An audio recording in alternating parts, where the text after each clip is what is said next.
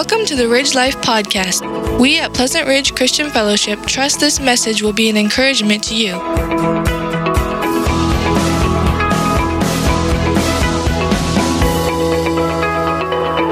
Let's go ahead and take our Bibles. We'll turn to Philippians chapter number three. And uh, if you're just joining with us, we've been journeying through uh, the book of Philippians here. And uh, we've been kind of going through uh, some of these things that uh, Paul's been talking about. This uh, this letter that he uh, wrote to the uh, Philippian church, and Paul was writing this letter while being under house arrest. he was chained to a Roman guard, 24 hours a day, seven days a week for basically preaching the gospel, which evidently they thought that the gospel was very uh, dangerous there uh, to the Roman government. But uh, his emphasis throughout this letter is, is an emphasis of joy. And it comes across in everything that he's been talking about seeking joy, finding joy. And one of the things that we need to remember is we don't find joy in our circumstances. We find joy in spite of our circumstances because our joy is to be found in Jesus Christ, not in the circumstances or not in what we have or what we don't have. And if we have Christ, we have everything that we need uh, because He is the source of all joy. And uh, one of the things that we've been talking about here uh, here specifically in uh, chapter three, the past few weeks, about this uh, resurrection, this out resurrection that Paul talked about, having this better resurrection, uh, and the fact that there will be those believers that will be resurrected, but then also there will be another separation of believers in the fact that they will have a better resurrection. They'll be promoted to a place of honor and authority, and they will reign with the Lord uh, in the new kingdom as it comes. And so God's word tells us these things, and it's very important that we understand what He's speaking to us and trying to get across to us of how important it is uh, in our walk that we have. And uh, we also talked about the uh, the fact of desiring truth, that whole matter of sanctification, that we are to be following after truth, walking in truth, desiring truth, being changed by truth. And uh, Paul really uh, emphasizes a lot about that. And what we're going to look at here, these next set of uh, verses here, we're just going to dig a little bit deeper here uh, in uh, verses uh, 17 through 21 and talking a little bit more about our walk. And, and, remember what Paul was saying. He says, I'm striving, I'm straining towards that goal of the prize of the high calling of God in Christ Jesus, to be like Christ, to pursuing after holiness, pursuing after sanctification. And so, as a believer, we need to be striving and straining towards that goal because there is a prize. And, uh, here, what Paul is going to tell us now a little bit more is this walk that we are supposed to be having and uh, what that should look like, why we should walk in holiness, and the end result of that walk. And so, this is what I'd like for you to take away with you today. If your citizenship is in heaven, then walk like a believer. You've heard the old phrase if it walks like a duck, if it quacks like a duck, then what is it?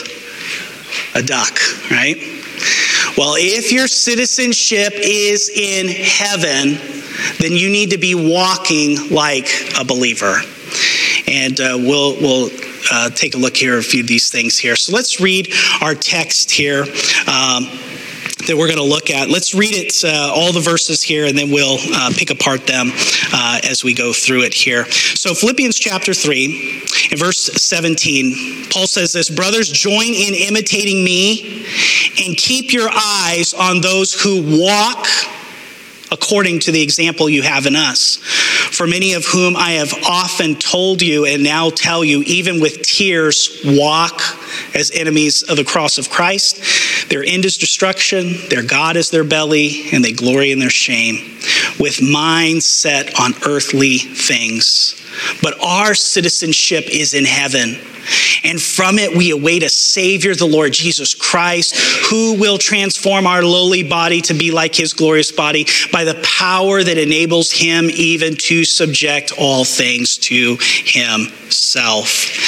And so, the first thing that we need to notice here is how we are to walk. As we've been going through this chapter, we've already seen how salvation has been a part of Paul's life. Uh, if you can remember in, uh, in verses 1 through 11, he talks basically about the past, about how Paul's, uh, how about the salvation was at work in his past. Remember, he says, All those things that I gained, he says, I've counted them as loss. He says, I used to do this, I used to do that, I used to do this, but he says, Now I'm seeking after Christ. And then we looked at how salvation was at work in the present, as he talked about in verses 12 through 16. Not that I've already attained this, right? I'm not already perfect yet. He says, but I'm striving, I'm straining, I'm pressing forward. And he says, there's this work of sanctification process that is work in my life. As I'm pursuing after Christ, Christ is changing me, making more and more like him. And now it's almost as if Paul is now looking towards the future here. And he's saying, This is what we're waiting for because Christ is going to return and he's going to change our body from a lowly body to a glorious body. Salvation will be final and complete. Now, notice what Paul says here how we are to walk. Look at here at verse number 17. Brothers, join in imitating me. This is a scriptural command because these words are inspired by the Holy Spirit. Paul, I believe, could actually say, imitate me because because as he was writing this the holy spirit was using him to write this and he was saying this is true. I want you to imitate me. Now i'm sure all of us that have children or had children know that you really don't want your children imitating you right uh, there's a lot of habits and things that we've done, and now our children do. And they've picked up on those. But Paul says here, I want you to imitate me in how I walk, how I conduct my manner of life, how I live my life. I want you to imitate me. And so this was something that these believers here at Philippi were supposed to do. Notice the word walk here. This word walk has to do with your manner of life, your conduct. In fact, God's word has a lot to say about our walk. And I'd really challenge you, if you want to do a, a fantastic study of scripture, look up the word walk in the New Testament and go through it, look up all the verses, and study that word walk, and you will see some things about how we are supposed to walk. And so I encourage you to do that. But what was Paul asking these believers to do? To imitate him. Imitate what? His Jewish accomplishments? No. Because remember what Paul thought about all of those things? He says they were dung. He says, I count all of these things as refuse, as dung. He says, I don't want you to imitate all of those. He says, I want you to imitate me, my manner of life, how he lived his life for Christ. And what was Christ doing? Or what was Paul doing? He was pursuing after Jesus Christ. He says, I have made him the goal. And he says, I want you to imitate me. Just as I am pursuing after Christ, he says, I want you to pursue after Christ as well. And so we learn a lot about Paul's manner of life in Scripture. Let's look at a few of these things that maybe he was asking them to imitate. Let's turn over to 1 Corinthians chapter 10, verse number 33. Look what Paul has to say about this.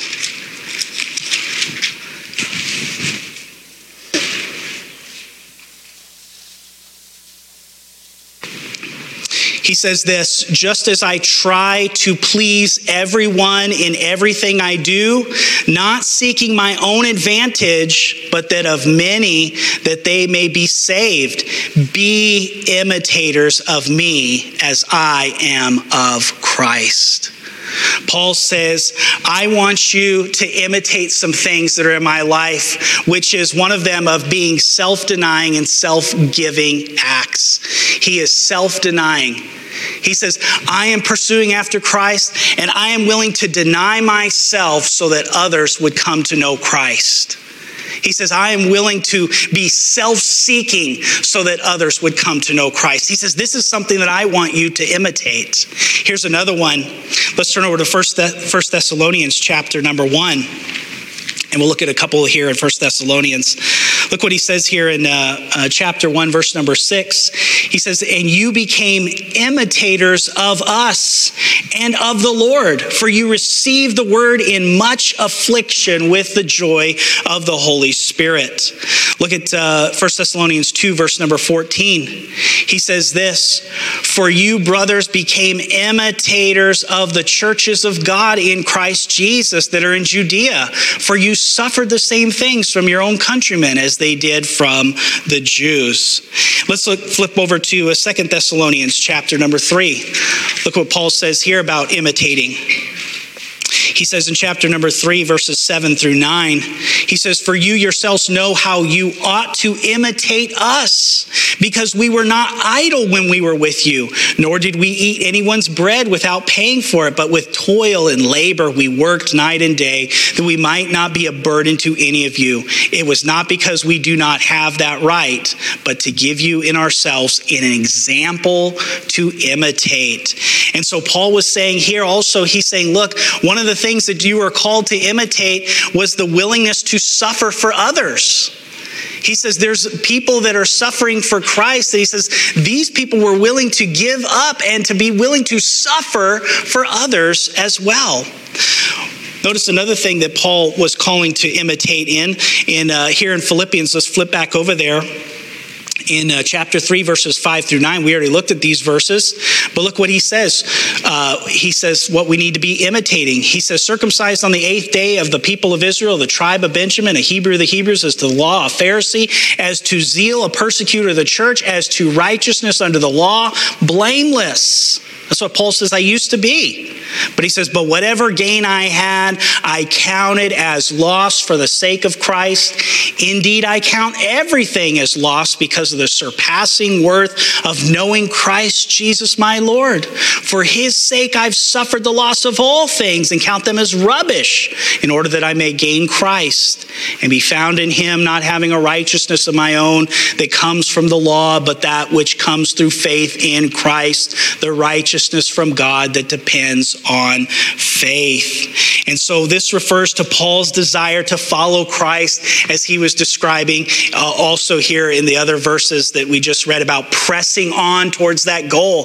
And Paul says, I want you to be an imitator of me. You need to be walking this way.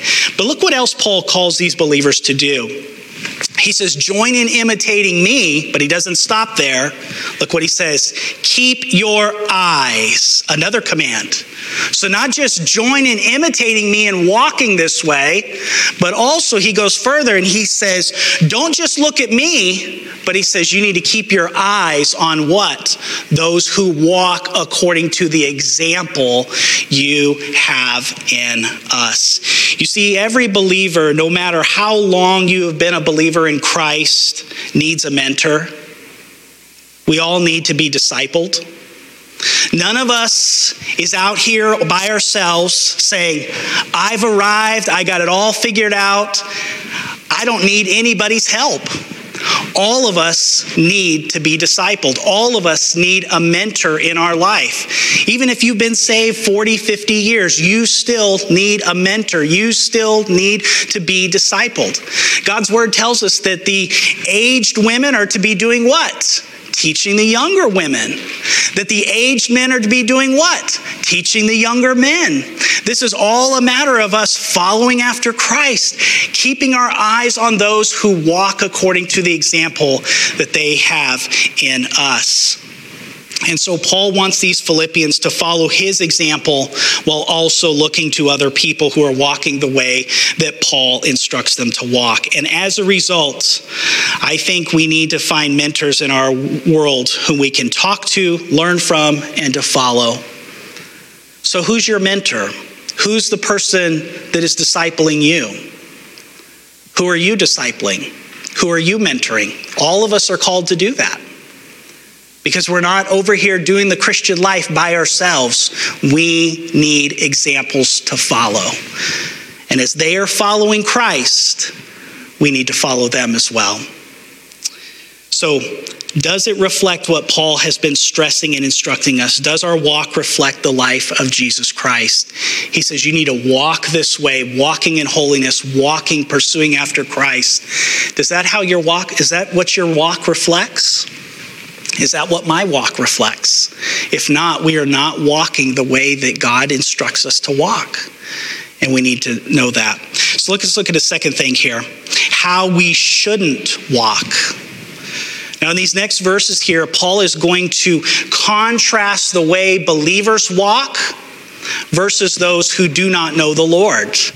Now, I think there's a warning for us here as well that do know the Lord. Um, and we'll look at that here in just a few moments. But let's look at how Paul describes those who walk as enemies of the cross of Christ. Look at verse number 18. For many of whom I have often told you and now tell you, even with tears, walk as enemies of the cross of Christ. Their end is destruction. Their God is their belly. They glory in their shame with minds set on earthly things. You see that word there, walk again? Now, this is a warning. For many of whom I have often told you, Paul says. Now, that's quite an interesting statement.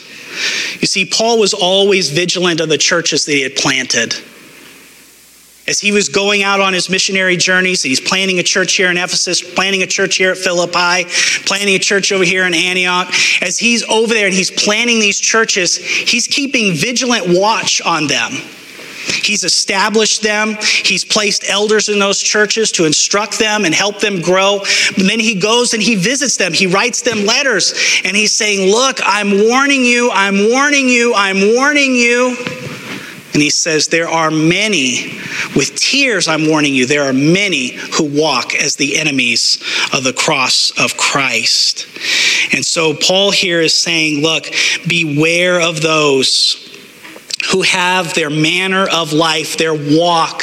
Beware of those who, whose walk goes contrary to the gospel of Jesus Christ. Beware of those.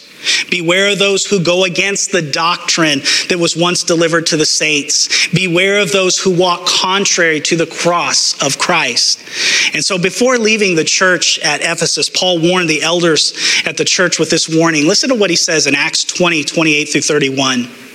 Pay careful attention to yourselves and to all the flock in which the Holy Spirit has made you overseers to care for the church of God, which he obtained with his own blood.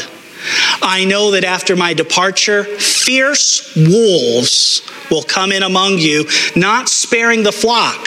And from among your own selves will arise men speaking twisted things to draw away the disciples after them.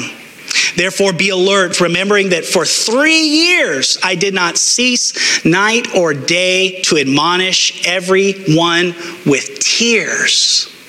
And Paul says, with tears, I'm warning you Watch out for the people who walk contrary to the word of God.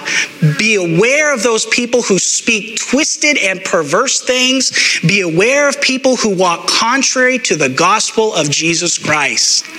He says they're there. And I think it's interesting. I, I, think a lot of times we think that these people are people that are without the church. They are people that are in the church, folks. That's why he says there are fierce wolves that will come in and they will try to steal away the sheep, speaking twisted and perverse things, trying to draw away disciples unto themselves. So notice what Paul's words here. He says, and now to tell you, even with tears in my eyes. Paul says, with tears, I'm warning you, beware of those who walk as the enemies of the cross of Christ. Another translation reads this way There are many whose conduct shows that they are really enemies of the cross of Christ.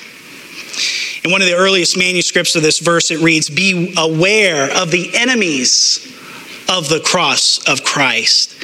And so we must remember, just as Paul uh, read and told us out of uh, the, uh, the, the, the believers there at Philippi and, and Ephesus, he's saying that there are many that are the enemies of the cross of Christ. And if you can remember back here in uh, Philippians chapter 3, Paul warned us about these, these false believers, these Judaizers that were coming in, stressing circumcision, stressing this idea that you have to do these things in order to be saved. Paul says these are enemies, and you got to be aware of those people. And in many churches today, there are not some, but there are many enemies of the cross of Christ, because that's what Paul says. He says there are many who are enemies of the cross of Christ. They're preaching and teaching things that are contrary to the word of God. They say all the right words, Jesus, God, gospel, but they are not following the teachings of the Word of God. And we have to be aware of that. Notice how Paul describes these enemies of the cross of Christ. Look at, first of all, their end. Now, isn't that interesting? Look what he says in verse 19. Their end is destruction. He begins with their end in mind. And he says, The end of these people is destruction. The word destruction is the same word that is used to describe annihilation. Literally, Paul is saying the goal or the outcome of these enemies of the cross of Christ is that they will be destroyed, they will be annihilated. Jesus reminds us that those who know him are his sheep, and he gives them eternal life, and that no one can snatch them away from him. But we also know that those who do not know Christ will perish. 1 Corinthians 1:18 reminds us says for the word of the cross is folly to those who are perishing but to us who are being saved it is the power of God. 2 Thessalonians 2 7 through 10 says when the Lord Jesus is revealed from heaven with his mighty angels in flaming fire inflicting vengeance on those who do not know God and on those who do not obey the gospel of our Lord Jesus they will suffer the punishment of eternal destruction away from the presence of the Lord and from the glory of his might when he comes on that day to be glorified in his saints. You know, no doubt, I'm sure that many of us here have friends, we have relatives, we have neighbors who do not know the Lord. And if they die without Christ, what is going to be their end? Destruction, annihilation. That's a reality. Paul says, with tears, I'm warning you about these people that are trying to preach another gospel. They're trying to speak twisted things. He says their end is going to be destruction. And the only hope that these people have is the gospel. And can I say to you, if you're here without Christ, if you do not know Jesus as your Savior, the only hope that you have is the gospel. That's it. Say, what is the gospel? The gospel is the fact that Jesus Christ died on the cross for your sins. He took your punishment on the cross. What you rightly deserve, Jesus was punished for, and he died. He endured all the wrath of God that you so rightly deserve. And he died. And he was buried and he resurrected from the grave. And all those who turn to him and put their faith and trust in Jesus will be justified. They will be forgiven. They will be redeemed. That's the only hope. Think of Paul as he's writing this. He knew who these people were. He knew they were headed for destruction. And it's important to note that Paul had a very sincere heart towards these people because they were lost, they were headed for destruction because of the final destination of those who were enemies of the cross of Christ. I believe that we too should have a heart for the lost. Those around us that do not know the Lord, of course they're going to act that way. Of course they're going to say those things. Of course they're going to do that. Of course they're going to walk according to the course of this world. Of course they're going to indulge in sinful passions. But we need to have a heart towards them. Give them truth. And by the way, loving people is giving them the truth, telling them the truth by not giving people the truth, you're not loving them. Truth always comes in forms of love. And so we need to give people the truth. And so if we see people who display similar characteristics of being enemies of the cross of Christ, our hearts should break because of the final destruction of these people. They are going to be cast into the lake of fire. That's a reality. Notice how Paul continues to describe these enemies of the cross here. He begins with their end in mind. He says, whose end is destruction. But now he gets very specific here. Look what he says here their manner of life, how they walk. There's three things that describes these people. Number one, their God is their belly. He says their end is destruction, their God is their belly. What does that mean? Paul is saying that these enemies of the cross of Christ are driven by their fleshly appetites.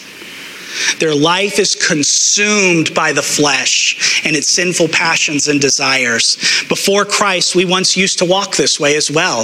Listen to what Ephesians 2 1 through 3 says. And you were dead in the trespasses and sins in which you once walked, following the course of this world, following the prince of the power of the air, the spirit that is now at work in the sons of disobedience, among whom we all once lived in the passions of our flesh, carrying out the desires of the body and the mind, and were by nature children of wrath like the rest of mankind.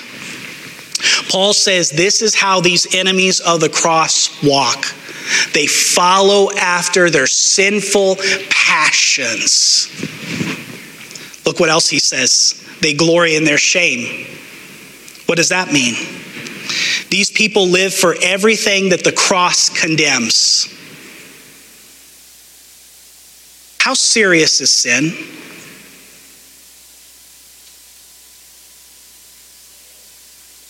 It's so serious that Jesus had to die for it. The holy God came to earth, took on flesh, and he died for it. And these people, they glory in their shame. Everything that the cross condemns, they glory in it. And they glory in shame. The Bible tells us Jesus became sin. He took our punishment for our shame, our sin, and these people glory in shame. They glory in sin because that's what they desire. Romans chapter 1 really gives us a, a, a great description of the depravity of man and the shame that they glory in. Listen to what Romans 1 28 through 32 says. And even as they did not like to retain God in their knowledge, God gave them over to a debased mind to do those things which are not fitting, being filled with all unrighteousness, sexual immorality, wickedness, covetousness, maliciousness, full of envy, murder, strife, deceit, evil mindedness. They are whisperers, backbiters, haters of God, violent, proud, boasters inventors of evil things, disobedient to parents, undiscerning, untrustworthy, unloving, unforgiving, unmerciful, who knowing the righteous judgment of God that those who practice such things are deserving of death, not only do they do them, but they glory in them. And so these people glory in their shame. Now, look at this last thing that he says to describe these people. He says, with minds set on earthly things. These enemies of the cross only focus on the here and now. Their best life is here and now. They have no concern for eternity. They follow after what is here on this earth only. Their treasure is in worldly passions and entertainment. Listen to what Paul reminds us in Colossians. Turn over to the book of Colossians here, real quick. You're in Philippians, just one book over, a couple pages over. Colossians chapter 3. Listen to what Paul says about our minds. Chapter 3, verse 1. If then you have been raised with Christ, seek the things that are above, where Christ is seated at the right hand of God. Set your minds on things that are above, not on things that are on the earth. For you have died, and your life is hidden with Christ in God. When Christ, who is your life, appears, then you also will appear with him in glory. Put to death, therefore, what is earthly in you sexual immorality, impurity, passion, evil desire, covetousness, which is idolatry. On account of these, the wrath of God is coming. In these, you too once what? Walked when you were living in them. But now you must put them all away anger, wrath, malice, slander, obscene talk from your mouth. Do not lie to one another, seeing that you have put off the old self with its practices and have put on the new self, which is being renewed in knowledge after the image of its creator. Since there are many enemies of the cross of Christ and we know how they walk, we too are called not to walk this way anymore. Sadly and, sh- and full of shame, I know at times in my life, I walk as an enemy of the cross of Christ. You say, What do you mean, Mike? Meaning that there are times in my life where I seek after the earthly more than the eternal. There are times in my life when I desire to live in sin rather than to walk in the Spirit and I'm walking as an enemy of the cross of Christ. And Paul says, You don't need to be walking that way anymore. You need to follow after him, follow the example, follow the word of God, walk as a believer in Christ. We got one more thing here. Walk like a believer because of your citizenship and the change that awaits you. Listen to what Paul says here. But our citizenship is in heaven, and from it we await a Savior, the Lord Jesus Christ, who will transform our lowly body to be like his glorious body by the power that enables him even to subject all things to himself. I love that. Next week, we'll dive into this. Let's pray.